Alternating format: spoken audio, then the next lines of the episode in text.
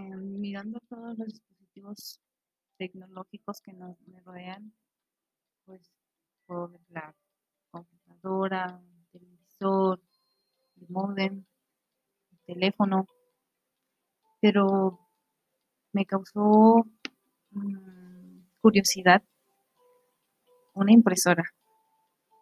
Eh, observándola y viéndola, eh, el cómo, cómo funciona, em, que hace que un, yo desde un, la compu le mande la orden de que me saque un papel y lo tengo y viceversa, cómo funciona el escáner. Y también en cuanto a las copias, ¿no? Si yo le indico tamaño carta, color o tamaño oficio en blanco y negro. O la quiero al 93%, la quiero al 198%, pues me parece interesante, ¿no?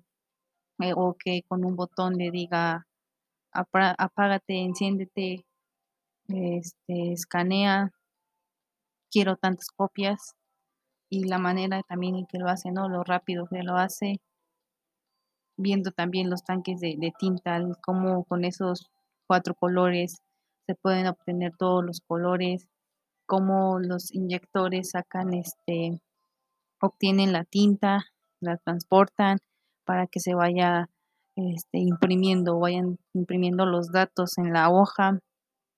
Este, o también el otro día veía cuando salían rayas en las impresoras, entonces pues que hay que darle mantenimiento y que hay que limpiar los, los inyectores y luego el cómo uno le, manda imprimir el test inyectores y, aparece el número de, me, causaba curiosidad que aparece el número de fotocopias sacadas a color, a blanco y negro y aparecen las rayitas de que si ya están bien o, está mal.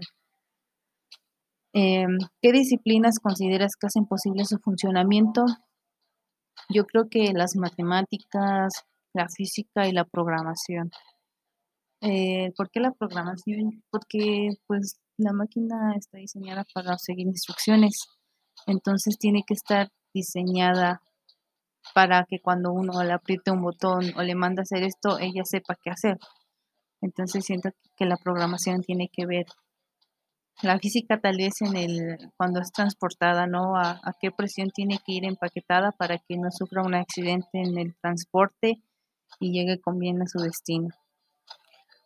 ¿Cómo haría yo uno de esos dispositivos? Pues sí, siento que es un poco difícil, ¿no? Porque pues sí es como que complejo todo lo que tiene, el, cómo están conectadas todas sus partes. Sería primero diseñar, decir de qué tamaño la quiero, qué quiero que haga, quiero que escanee, quiero que fotocopie, quiero que imprima, a qué velocidad, cuántas hojas por minuto, eh, cuántas hojas puede tener este, almacenadas, eh, si lo rápida que va a ser al momento de imprimir, si necesita que esté conectada a una computadora o va a ser directamente con el teléfono ya conectada al internet. Eh, pues yo primero iniciaría por diseñarla, todo eso, y ya después ir viendo las, las partes que la conforman, cada una de ellas, qué tamaño tienen que tener para poderlas ir ensamblando y claro también ir después pues programarla y así.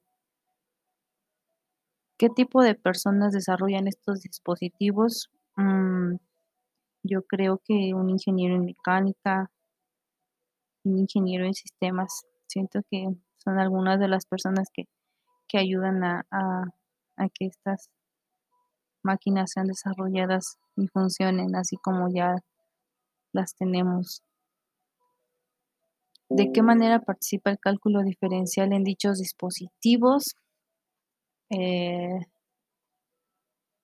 pues siento que tiene todo que ver. O sea, el, sin el cálculo diferencial sería imposible desarrollarla porque se necesitan ecuaciones, se necesitan fórmulas para saber cómo desarrollarla, eh, el por qué tiene que ir así, no así.